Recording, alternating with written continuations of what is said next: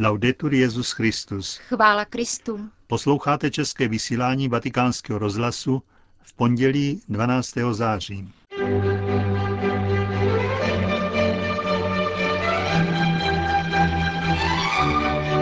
Náš dnešní pořad bude věnován nedělní cestě svatého otce do italské Ancony a vzpomínkovým manifestacím na desáté výročí atentátu 11. září. Vysíláním vás provázejí Jana Gruberová a Josef Koláček.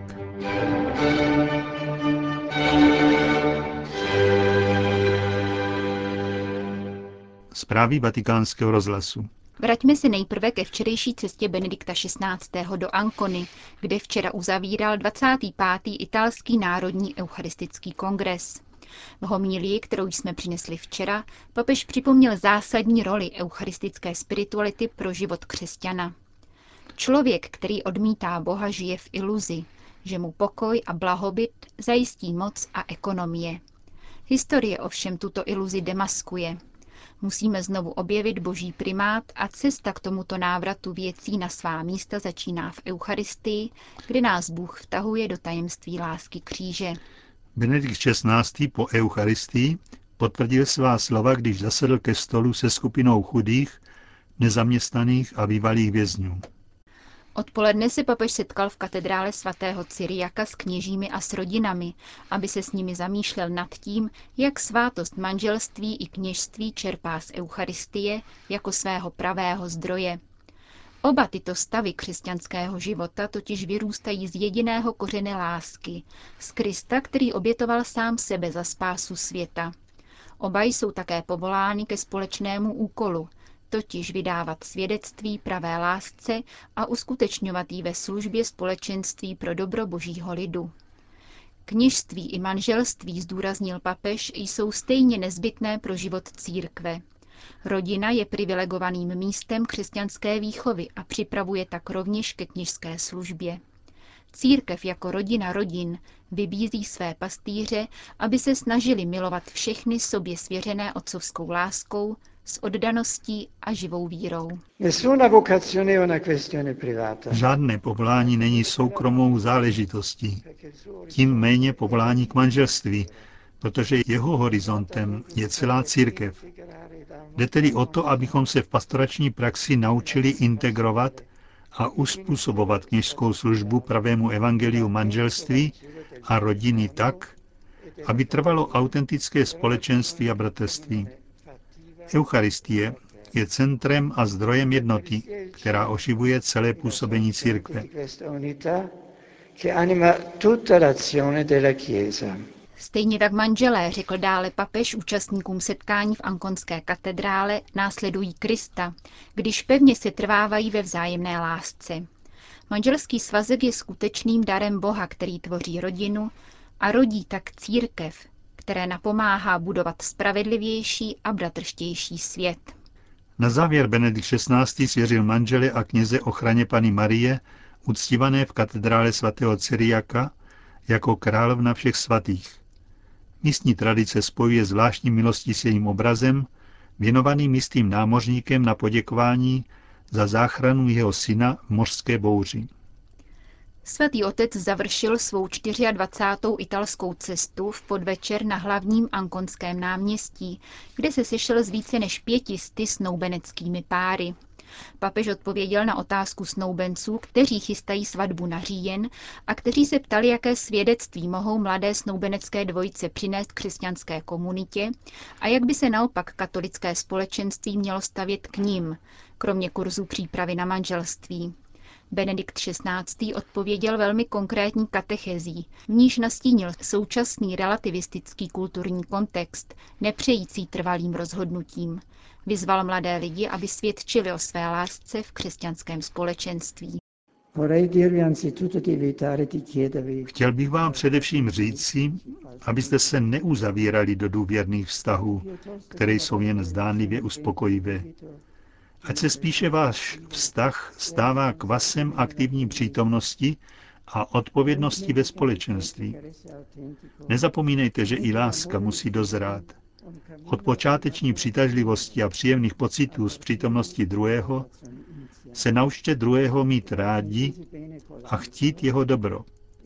Láska žije z nezištnosti, obětování sebe sama, odpuštění a úcty ke druhému.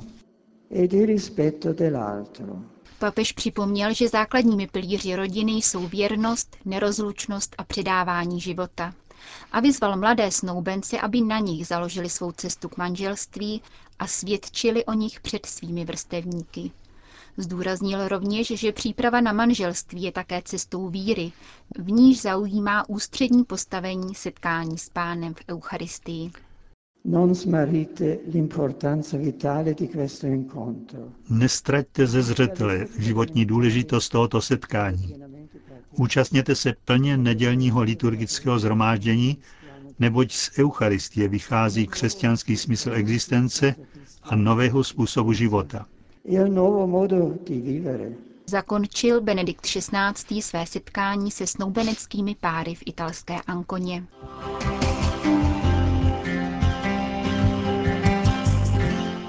Mnichov. Učení k žití pospolu, dialog náboženství a kultur. Pod tímto názvem probíhá v Mnichově setkání více než 300 vedoucích náboženských a politických osobností ze 60 zemí světa, organizované Mnichovsko-frajzinskou diecezí a komunitou Sant'Egidio. Ekumenické setkání zahájil včera dopoledne kardinál Reinhard Marx, vší svatou v Mnichovské katedrále a odpoledne se za účastí německého prezidenta Christiana Wulfa konala vzpomínková manifestace na oběti atentátu 11. září souběžně se vzpomínkovým zhromáděním v New Yorku. Kardinál Marx ve své úvodní promluvě nazval uplynulé roky ztraceným desetiletím, v němž příliš převážely válečné scénáře a bojová rétorika. 11. září, řekl mnichovský kardinál, se musí stát výzvou k tomu, abychom se nepodrobovali logice msti, násilí a nepřátelství a nechali se jimi ovládat, nýbrž abychom usilovali o mír, spravedlnost, setkání a smíření. Kardinál Marx zdůraznil, že schromáždění náboženští představitelé se ohrazují proti zneužívání božího jména za účelem násilí, zneužívání či útlaku. Odvolávat se na Boha a přitom zabíjet nevinné lidi je rouhání, dodal. Pomocí telemostu z Ground Zero zazněly poté v přímém přenosu dvě svědectví pozůstalých. Emily Aoyama, jejíž otec přišel o život v letadle, které narazilo do mrakodrapu Světového obchodního centra, řekla.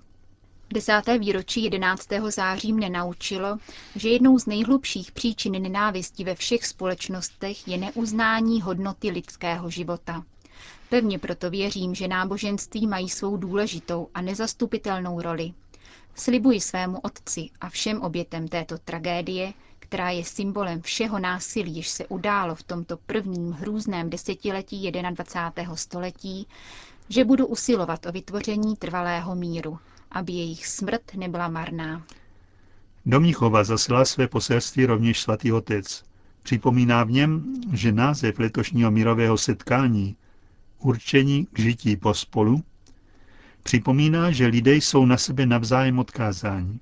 Společnému životu, který je základním předpokladem lidské komunity, je třeba dát pozitivní obsah. Soužití se na jedné straně může stát peklem, na druhé však i darem. Je možné žít vedle sebe, avšak je nutné se učit životu pospolu a společnému sdílení, které dnes není regionálně omezeno, nebož nabývá na univerzalitě. Subjektem společného bytí je dnes lidstvo jako celek, zdůrazňuje svatý otec. Když se schromažďují křesťané, připomínají si, že Bůh je stvořitel všech lidí a že Kristus zvěstoval pokoj těm, co byli blízko, i těm, co jsou daleko, píše ve svém poselství Benedikt XVI. Lidé se musí učit vzájemně si otevírat svá srdce a přijímat blízké i vzdálené ve stejném duchu Kristova pokoje. Srdce je zároveň i místem, v němž se nás dotýká Bůh. Náboženství, v němž se jedná o setkávání člověka s božím tajemstvím, je tak podstatnou měrou svázáno s otázkou míru. Pokud se náboženství nesetká s Bohem, strhuje Boha na sebe sama, namísto aby k němu pozdvihovalo člověka a činí z Boha tak říkajíc svůj majetek, může přispívat ke zkáze míru. Jestliže však náboženství vede k božskému bohu, stvořiteli a vykupiteli, pak mír posiluje. Víme, že i v křesťanství se nacházela praktická pokřivení božího obrazu, jež zapříčinila narušení míru. O to více jsme všichni povoláni, abychom se nechali božským bohem očistit a stali se nositeli míru. Vyzývá svatý otec v poselství adresovaném účastníkům Mnichovského setkání náboženství a kultur.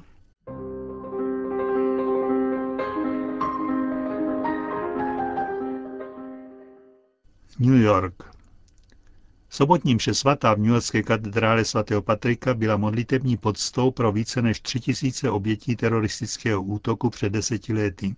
Liturgii předsedal arcibiskup Francis Chuliket, vatikánský představitel při Organizaci spojených národů.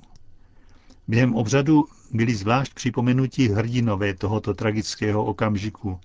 Přes 300 hasičů, kteří přišli o život pod ruinami Světového obchodního centra. Na znamení paměti byla přečtena jejich jména a místní arcibiskup Timothy Dolen řekl, že ve svatyní Boha, který chce spásu pro všechny, se hasiči spěchající zachránit jiné musí cítit jako doma. Bohoslužby se účastnil také starosta New Yorku, Michael Bloomberg, který rozhodl o vypuštění náboženských momentů z oficiálního vzpomínkového aktu.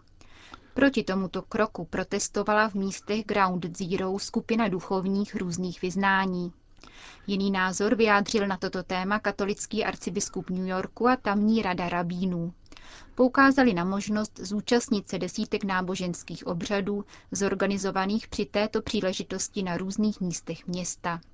Jedním z nich byla právě připomenutá liturgie v katedrále svatého Patrika. Hrdinství newyorských hasičů před deseti lety připomněl také vatikánský mluvčí.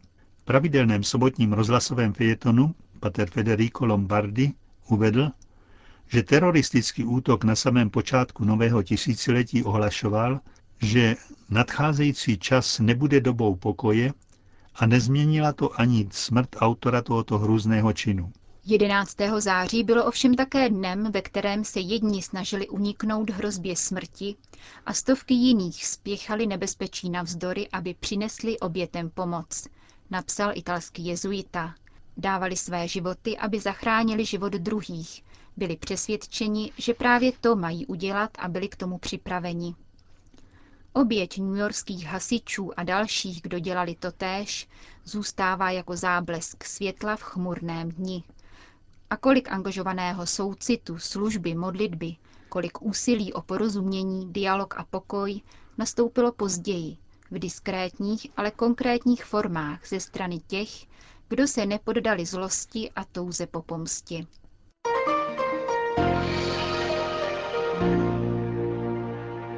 Kambodža. Apoštolský nuncius v Kambodži navštívil katolickou farnost, která se obrodila po 40 letech pronásledování a zapomnění. Arcibiskup Giovanni Danielo, který je zároveň nunciem v Tajsku a poštolským legátem v Laosu a Barmě, navštívil vesnici Taom. Chudá výska ležící mimo komunikace je přístupná velmi obtížně. Díky působení indonéských misionářů ale v minulých třech letech všichni její obyvatele absolvovali přípravu na křest a byli pokřtěni.